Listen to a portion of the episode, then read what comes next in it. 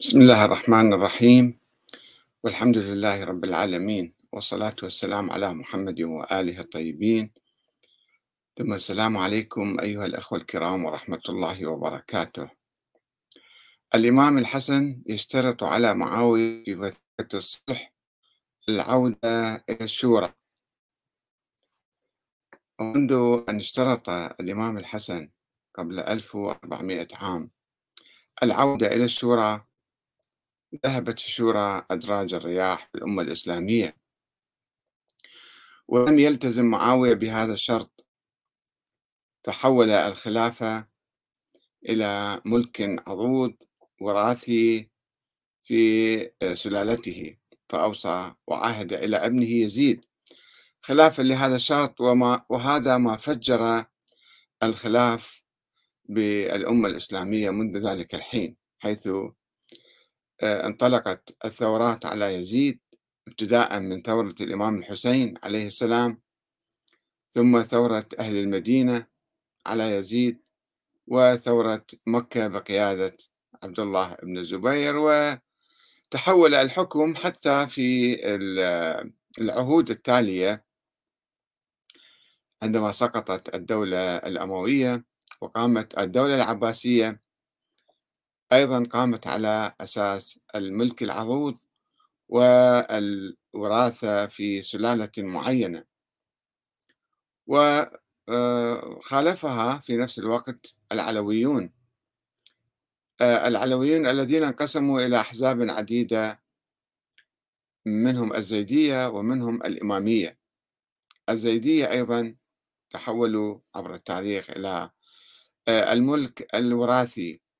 والحكم السلالي. وكذلك الإمامية الذين نظروا للسلالة. وقالوا أن الإمامة امتداد للنبوة وأنها في هذه السلالة العلوية الحسينية الموسوية والإسماعيلية. اختلفوا أيضا بعد ذلك. آه، الإسماعيلية استطاعوا أن يحكموا في القرن الرابع والخامس ومنتصف السادس أيضا حولوا الحكم إلى حكم سلالي إلى حكم وراثي ملك عضوض وألغوا الشورى. ألغيت الشورى ولا أتحدث بعد ذلك عن المماليك وعن العثمانيين وعن الحكومات العسكرية القائمة اليوم. آه، ورثنا من كل هذا التاريخ ومن كل هذا التراث انقسامات طائفية آه، بين ما يسمى الشيعة والسنة وقد تمحور هؤلاء كثيرا. آه، ونسوا آه، الشيعة بالذات نتحدث عنهم الذين كانوا يعني يؤمنون بالشورى وأئمتهم كانوا يدعون إلى الشورى. الإمام علي عليه السلام والإمام الحسن وسوف أقرأ لكم نصا عن الإمام الحسن وهو يشترط على معاوية أن تعود الخلافة شورى كما كانت في أيام الخلفاء الراشدين. ولكن الابتعاد العملي والنظري عن الشورى. الشورى تعني حكم الأمة الإسلامية.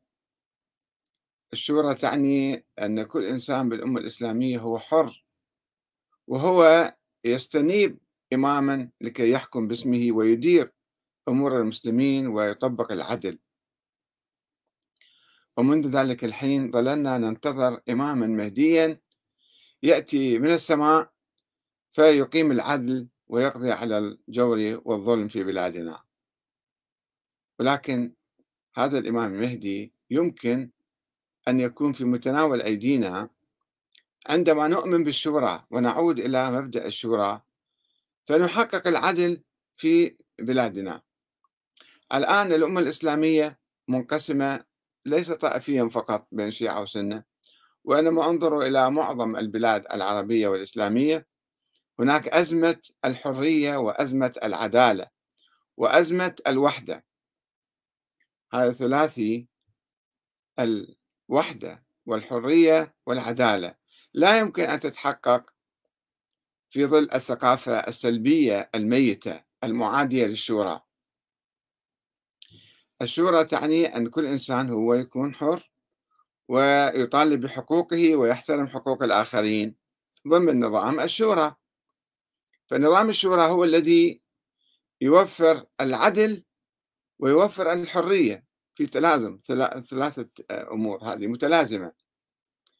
آه، بعض الناس يعني سواء عند السنة أو عند الشيعة أصلا ألغوا الشورى من يعني من ذهنهم ومن ثقافتهم فقال بعض أهل السنة الحنابلة خصوصا الإمام أحمد بن حنبل بأنه أي واحد يسيطر على السلطة بالقوة يصبح أمير المؤمنين ويحرم على أي إنسان أن يبات بالليل وهو لا يعتقد أن هذا أمير المؤمنين لازم يعتقد أيضا مو فقط يطيع ويسلم أو يستسلم لا يجب أن يعتقد أن هذا أمير المؤمنين. وأي حاكم يستولي على السلطة والآن الثقافة موجودة بالسعودية وبالخليج وبلاد أخرى الحاكم المسيطر هو يصبح ولي أمر ويجب أن نطيعه طاعة مطلقة تامة. حتى لو أمرنا بألف معصية مو معصية واحدة. يجب أن نطيعه غصبا عنا يعني نطيعه. هو بعد ولي أمر حتى لو يفعل ما يشاء. على صعيد هذه الثقافة السلبية البعيدة والمعادية للشورى عندنا أيضا آه، بعض الطوائف الشيعية يعني في الشيعة الإمامية الذين كانوا يؤمنون بالاثنى عشرية بالذات الموجودين الآن في آه، المنطقة هذه العراق وإيران والخليج ولبنان وباكستان وأفغانستان وتركيا يمكن. في هذه المنطقة الشيعة الاثنى عشرية حصل عندهم تطور. بعد ألف سنة من السبات والنوم بانتظار الإمام المهدي الذي عينه الله تعالى المفترض يعني فقاموا وأقاموا أنظمة ديمقراطية هياكل جمهورية أنظمة جمهورية إسلامية. ولكن آه، يعني ظلت بعض الفئات تسيطر على الناس. هي فئة ما يسمى فئة المراجع أو رجال الدين الذين اعتقدوا وافترضوا هم افترضوا من أنفسهم يعني أنهم نواب عمون للإمام المهدي الغائب وبالتالي فإنهم هم الحكام الشرعيون وهم نواب الإمام وهم ولاة أمر المسلمين وما يجوز أي واحد يخرج عليهم أو يخالفهم أو يعني يعاديهم. عندنا في اليمن أيضا هناك جمهورية يمنية يؤمن بها الزيدية عموما ولكن يمكن بعض الفئات من الزيدية بعض الفئات من الزيدية تقول لا أنه إحنا الحكم للهاشميين الحكم للسلالة العلوية. الزيدية التي يجب أن تحكم. وهذا يؤدي إلى تفرقة يؤدي إلى خلاف يؤدي إلى سيطرة فئة من الناس طبقة من الناس على المجتمع. وبالتالي يكون رد فعل ويكون تفرقة ويكون حرب ويكون صراع وتكون عندنا مشاكل. فيذهب العدل وتذهب الحرية وتذهب يذهب كل شيء معها بالحقيقة. لأن البلد يدخل في مسلسل صراع. وهكذا عندنا أنظمة عسكرية تحكم في بلاد أخرى معظم البلاد الإسلامية. أنظمة عسكرية إما أنظمة عسكرية بحتة مثل السودان الآن أو أنظمة عسكرية بواجهة بمكياج ديمقراطي. يعني يجرون انتخابات ويجرون ملاعيب يعني لعب في الديمقراطية. فيعني الأمة غائبة. يعني إما فئة عسكرية أو سلالة أو طبقة رجال الدين أو عائلة معينة مثل عوائل الخليج التي تحكم يقول إحنا الحكم عندنا. واخذنا بالسيف وما نعطي إلا بالسيف يعني السيف على رقابكم وتصادر كل الحقوق والحريات. فعندنا مشكلة في غياب الشورى عن الأمة الإسلامية. آه، أنا لا أتحدث اليوم عن أهل السنة آه، الذين يؤمنون. طبعا حدث تطور في العقل السني.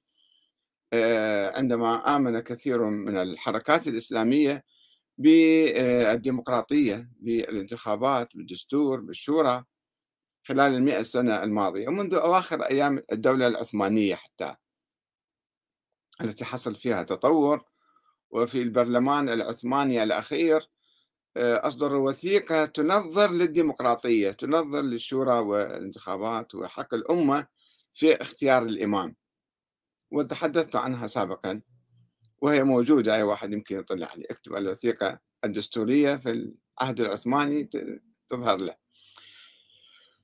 آه الآن المشكلة أن أريد أقصر حديثي على موضوع التفرقة الطائفية الموجودة بين الشيعة والسنة اليوم بين من. بقايا الشيعة في الحقيقة الآن عامة الشيعة لا يمكن أن نسميهم شيعة إمامية اثنى عشرية الناس في الشارع عامة الناس يؤمنون بأن الحاكم يجب أن ينتخب وأن يكون عادلا وأن يطبق العدالة ولا يفرقون بين واحد وآخر. عامة الشيعة الجماهير أتحدث عنهم. ولكن بعض بقايا الشيعة الإمامية الاثنى عشرية الذين يؤمنون آه، بأنه بالنظرية الإمامية فيعودون إلى التاريخ إلى الوراء ويقرأوا الأحداث التي جرت بعد رسول الله صلى الله عليه وسلم. قراءة أيديولوجية قراءة إمامية. فينسوا ويهملوا كثيرا من أحاديث الأئمة بالذات الإمام علي والإمام الحسن والحسين. ويتشبثوا بعض الإشاعات والكلمات من هنا وهناك ويصوروا عقدة. ويحولوا هاي النظرية إلى عقدة بين المسلمين فطبعا عقدة سلبية تصير جدا. فيبدأون باتخاذ مواقف من التاريخ ومن الصحابة ومن المسلمين اليوم وتحدث التفرقة الطائفية. بعيدا عن مبدأ الشورى وعن ثقافة الشورى ولهم ثقافة أهل البيت ومذهب أهل البيت الحقيقي الداعي إلى الشورى لتوحدوا مع بقية المسلمين و آه، يعني نسوا ذاك التاريخ والعقد اللي كانت موجودة فيه اللي اخترقوها وافترضوها.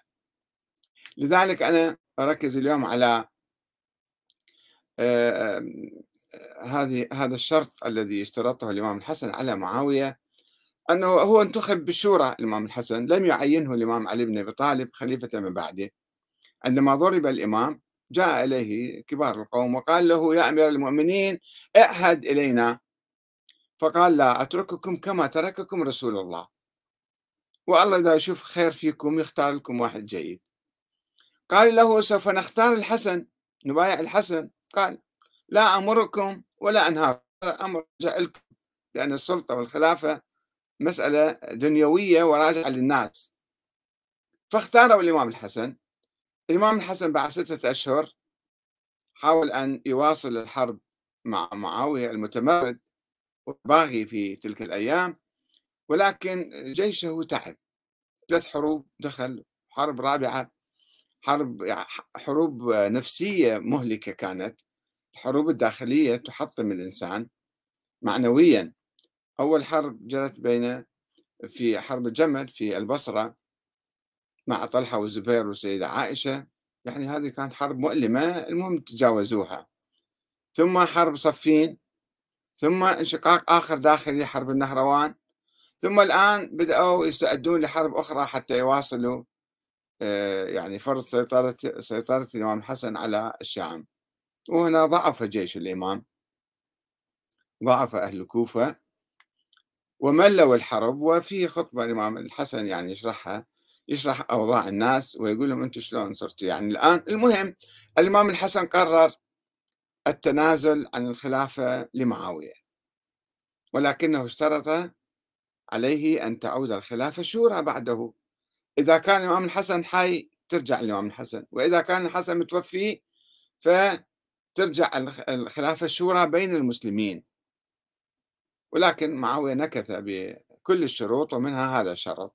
سوف أنقل هذا النص لأنه في نقطتين. أولا في مبدأ الشورى الإمام الحسن يركز عليه. والشيء الثاني نظرته الإيجابية إلى الخلفاء الراشدين أنه التجربة كانت رائعة.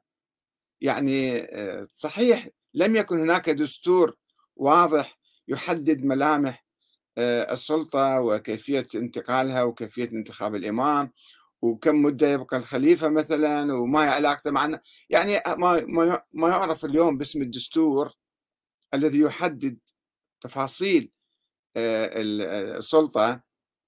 هذا ما كان موجود. النبي صلى الله عليه عليه لم يضع دستورا للحكم ولم يتحدث عن الخلافة. فصارت مبادرات فردية.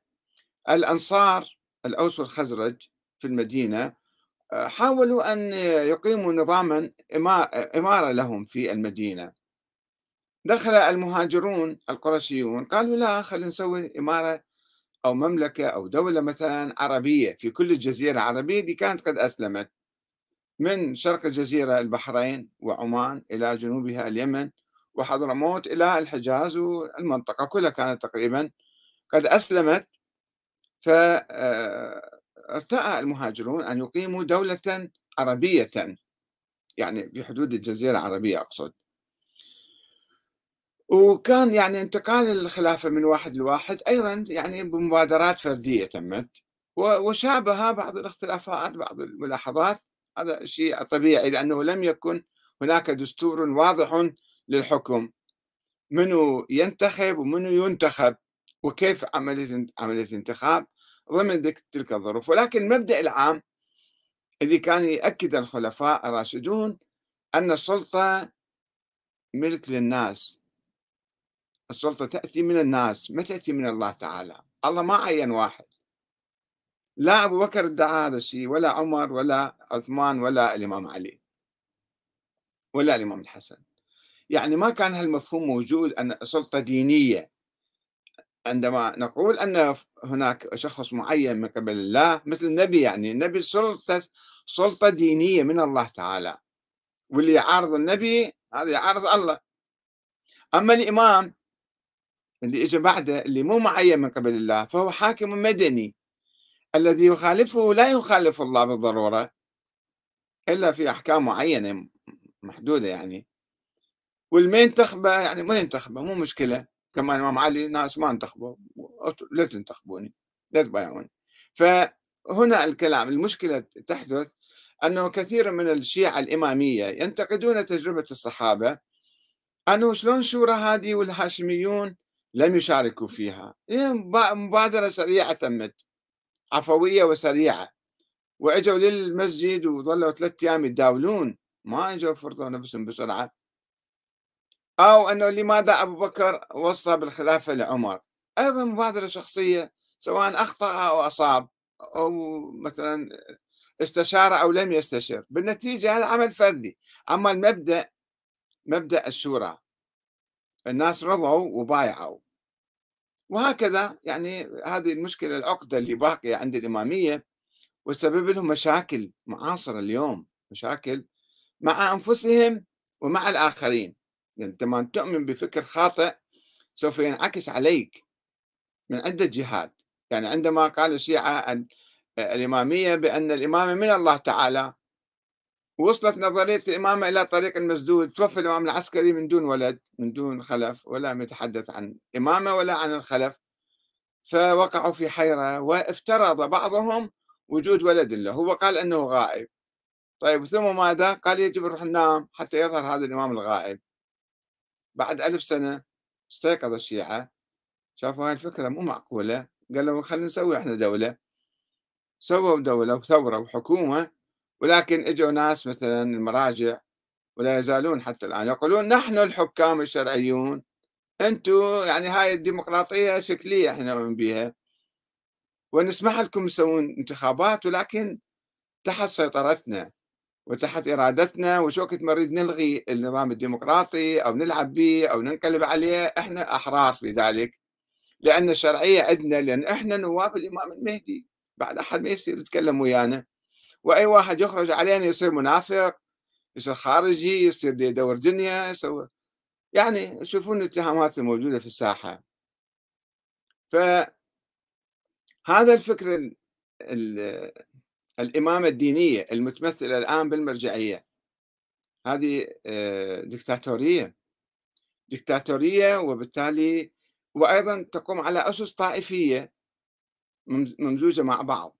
طائفية وديكتاتورية تقسم المجتمع المسلم بين شيعي وسني وتصر على ذلك.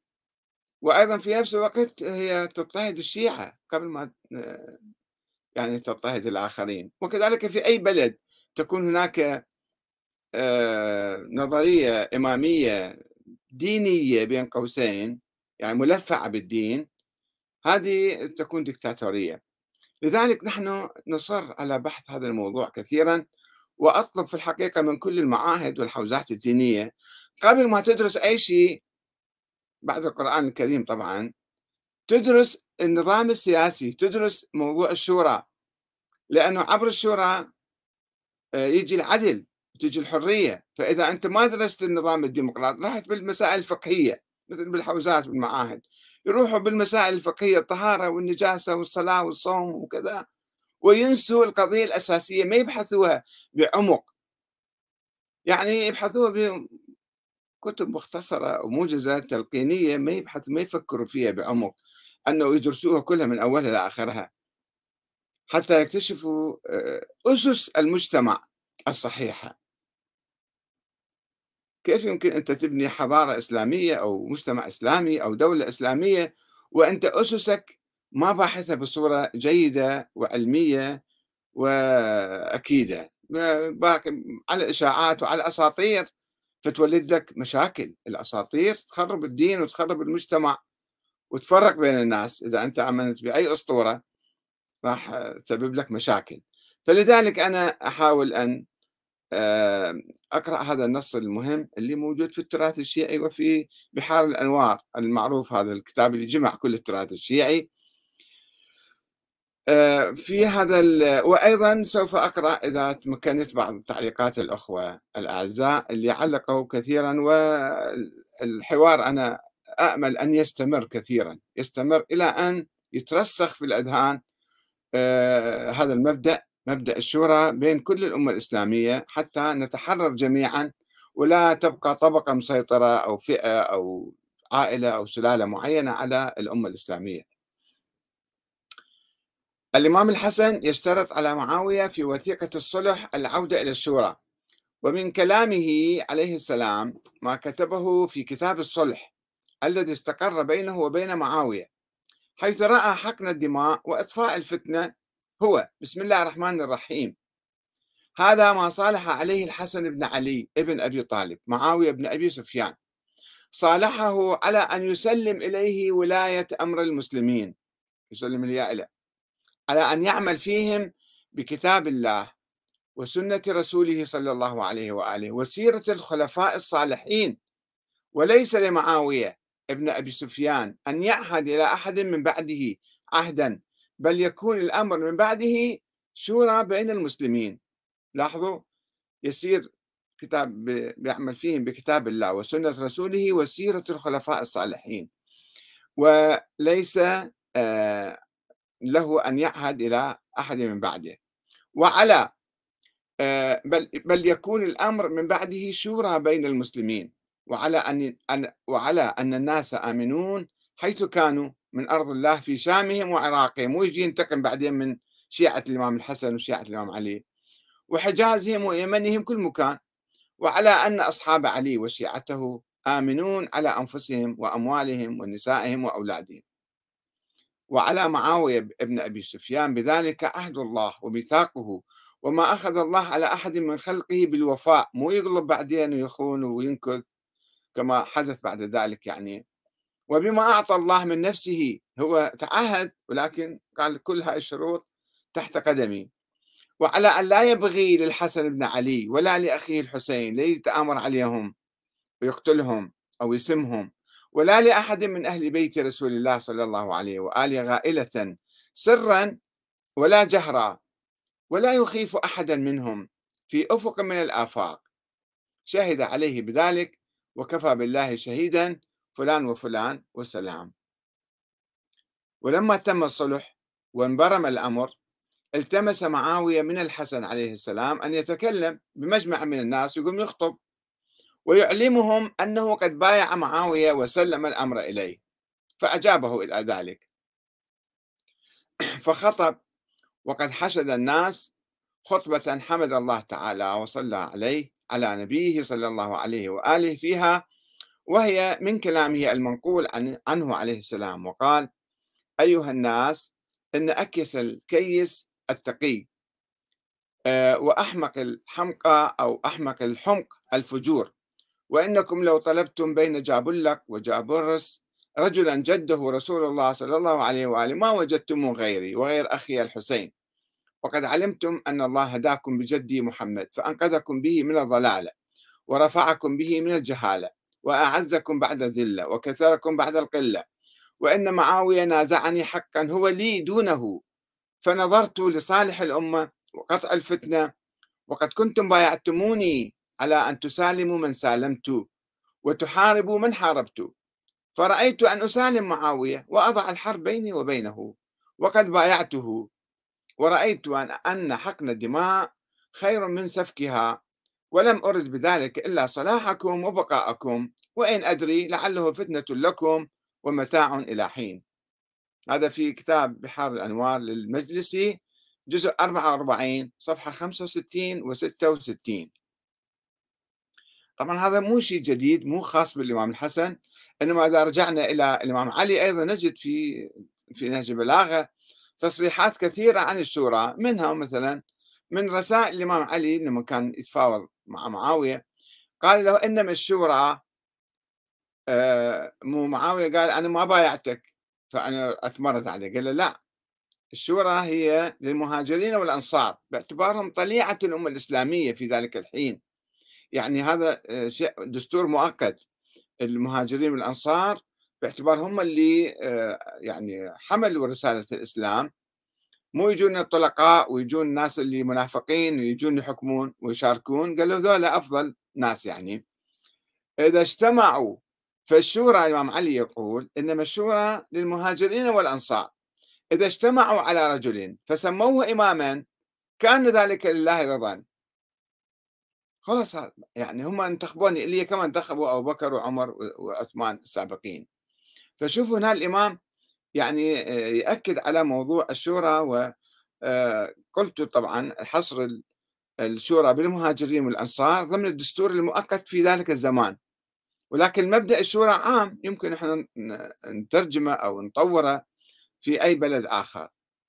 وعندما بويع الإمام علي عليه السلام قال في اليوم التالي إن هذا أمركم ليس لأحد فيه حق إلا من أمرتم. أنتم اللي تأمروا. وقد افترقنا بالأمس على أمر يعني البيعة وكنت كارها لأمركم فأبيتم إلا أن أكون عليكم حاكما. هذا أيضا في المجلس البحار البحار المجلس الجزء 32 وأيضا عنده كلام كثير تحدثنا عنه سابقا. فمبدأ الشورى في الحقيقة انحرف الشيعة الإمامية عن خط أهل البيت عندما اعتقدوا هم وافترضوا بأن الإمامة بالنص من الله والإمامة إلهية دينية مو مدنية. ووقعوا في أزمات ومطبات ومشاكل والأئمة كان الإمام الصادق يوصي إلى واحد آه، ابن إسماعيل ثم يموت في حياته الإمام الهادي يوصي إلى سيد محمد يموت في حياته يقول بدأ لله في آه، أمر فلان وفلان. أو أطفال صغار يجون الجواد عمره سبع سنين الهادي عمره ثمان سنين الإمام الثاني عشر المفترض عمره خمس سنين وهكذا. يعني هذه تحديات واجهت نظرية الإمامة. ولكنهم الاثنى عشرية الذي جاءوا بعد مئة عام ألفوا هاي النظرية عبروا عن كل هاي المطبات يعني جاوزوها ولم يتوقفوا عندها. وإذا الشيعة درسوا نظرية الإمامة تاريخ نظرية الإمامة بدقة سوف يكتشفون أنها كانت نظرية يعني غير متماسكة ولم تقم على أسس ثابتة وقوية لا نصوص واضحة ولا وصايا واضحة ولا آيات قرآنية فيها ولا أحاديث نبوية. ولا أيضا حتى إدعاء من أهل البيت بالإمامة الإلهية كانوا يقولون مثل الإمام الحسن. المسألة مدنية سياسية. شاف المصلحة الآن يخلي معاوية هو يصير أمير المؤمنين هو المسلمين. هذه هي القضية. فنجي نشوف بعض الأخوة المعلقين اللي أيضا حتى الآن إذا قلت ديمقراطية يفزون من الرعب كأنه كفر جبت. الديمقراطية هي الشورى نفس الشورى ولكنها متطورة. يعني الشورى بالقرآن وأمرهم شورى بينهم مبدأ هذا موجود. لا توجد له تفاصيل. الحاكم كم سنة يحكم مثلا؟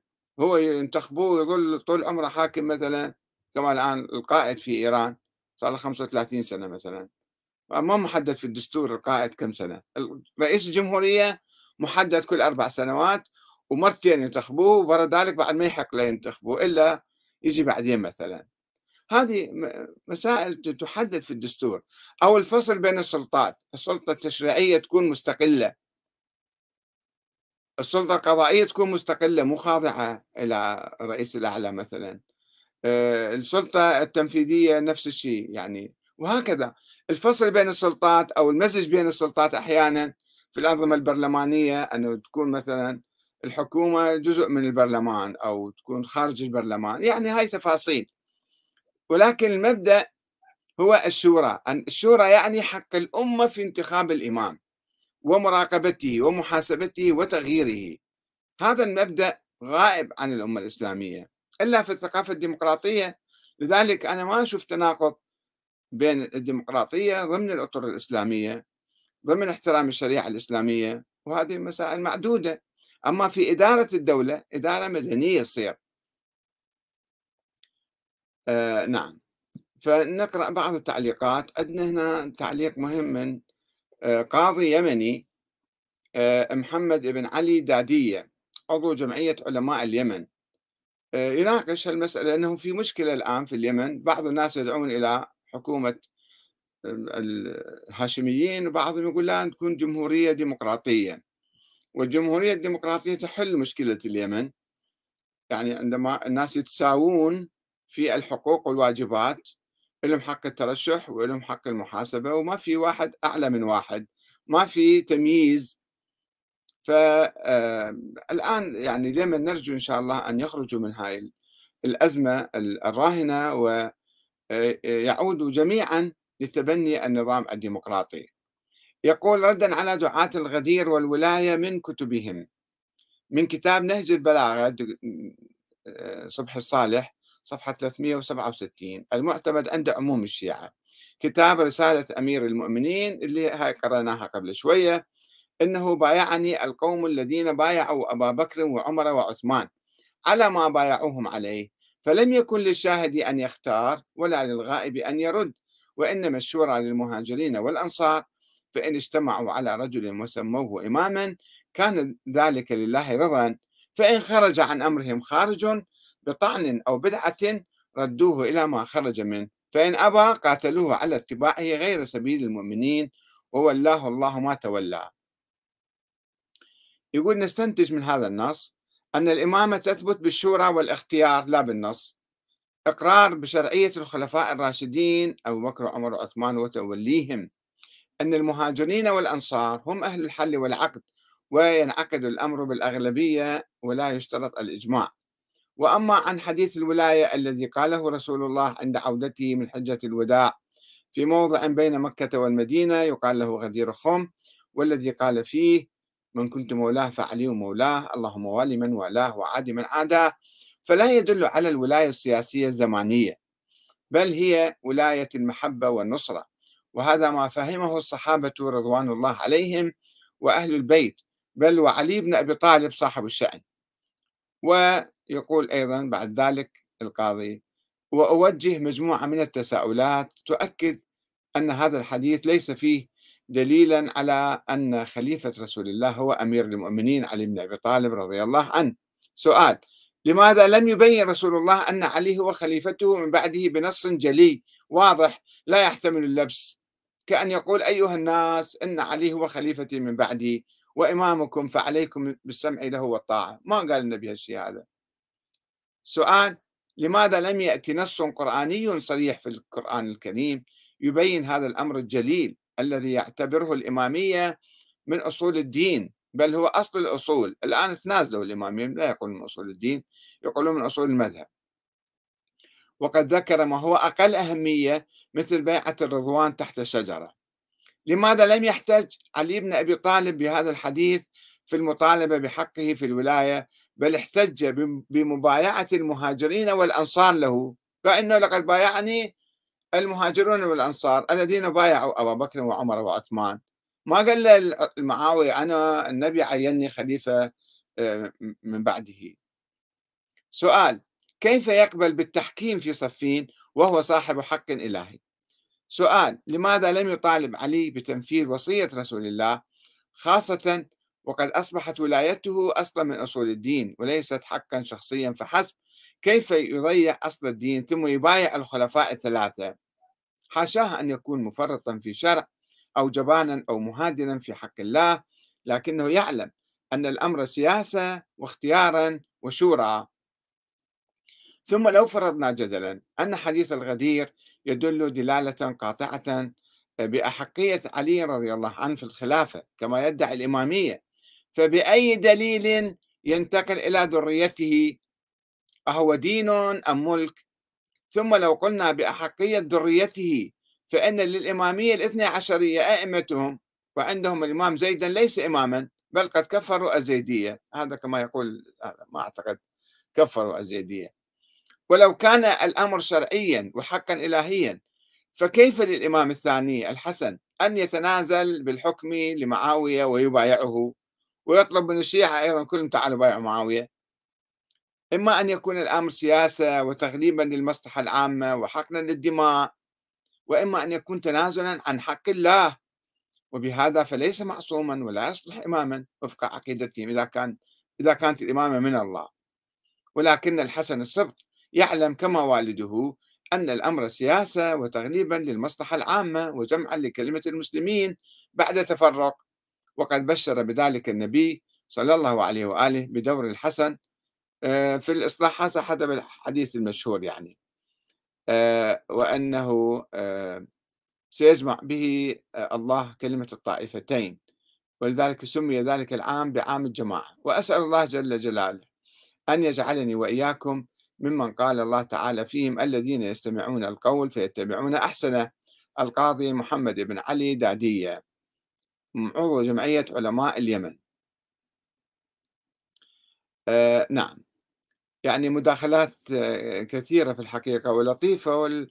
وبعض المداخلات تأتي في الحقيقة كما آه، يعني علمت من جماعة آه، هي أخبارية تعادي الديمقراطية الآن في العراق تعادي الانتخابات تعادي النظام الجمهوري وتؤمن بواحد أحمد الحسن أو ما أعرف منه اللي هو خليفة الإمام أو وصي الإمام المهدي هكذا يقولون. أنه دي مهد للإمام المهدي محاولة للسيطرة على يعني السيطرة على البلد آه، باسم الإمام المهدي. يعني إحنا عندنا العلماء يقولون نحن نواب عامون وهذا الشخص جاي ما يسمى الممهد أو اليماني يدعي أنه لا عنده علاقة خاصة بالإمام آه، المهدي اللي هو مو موجود أصلا نوع من الدجل في الحقيقة. والعقبة الرئيسية أمامهم أمام هؤلاء هؤلاء يصرون على موضوع الإمامة بقوة. شوفون جدالاتهم كثيرة آه، في صفحتي آه، مركزين أيضا. دائما يناقشون وما يكملون النقاش. يعني عن النص عندما تناقشهم يجيب لك أحاديث من هنا وهناك. يقومون بحملة شعواء ضد الاجتهاد والتقليد. أنا معاهم ضد التقليد. التقليد هذا شيء محرم وقبيح ومذموم كما يقول الأئمة وكما يقول مشايخ الطائفة الاثنى عشرية قبل ألف سنة. ولكنهم أيضا ضد الاجتهاد. يقولون الاجتهاد أيضا ما يجوز. أخباريين يعني. ويشنون حملة ضد المرجعية. المرجعية باعتبار منافسة لهم باعتبار المرجعية الآن تؤمن بالديمقراطية تؤمن بالانتخابات هم ما يؤمنون. فيحاولون وإذا سمعتوا اعتقالات جرت في خلال الشهور الماضية والعام الماضي أيضا كانوا يوزعون وأنا نشرتها في صفحتي اليوم من بعض من بعضهم يعني. آه، صفحات آه، أوراق آه، جايبين نصوص كل ما أكو نصوص أحاديث من الأئمة.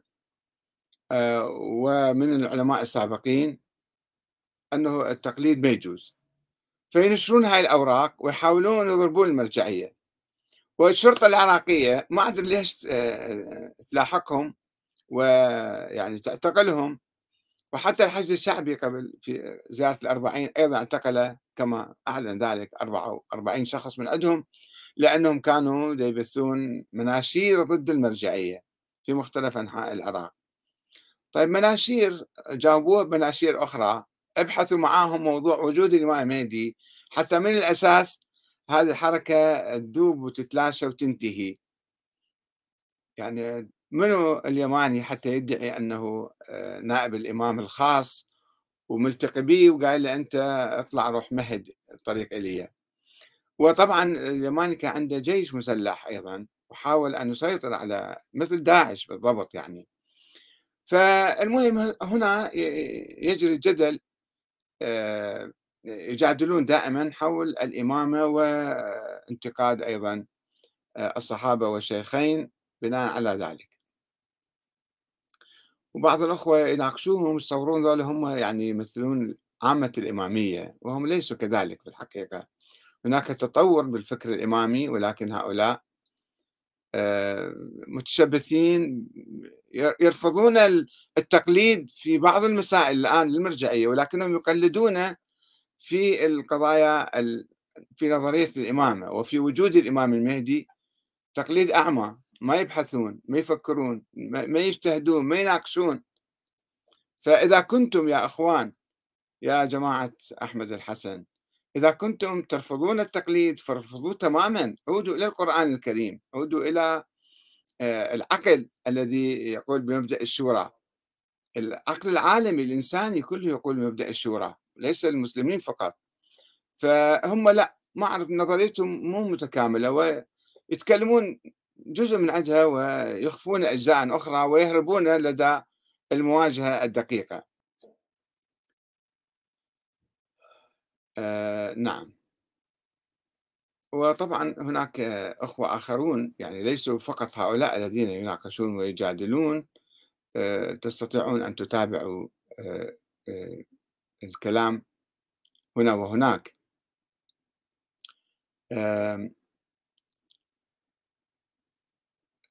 نعم. أنا أعتقد طولت عليكم. بإمكان أي أحد يعني يحب يراجع صفحتي على الفيسبوك ويشوف النقاش اللي جاري وربما تسنح فرصة أخرى حتى نتحدث عنهم إن شاء الله بالتفصيل. آه، أكتفي بهذا القدر والسلام عليكم ورحمة الله وبركاته.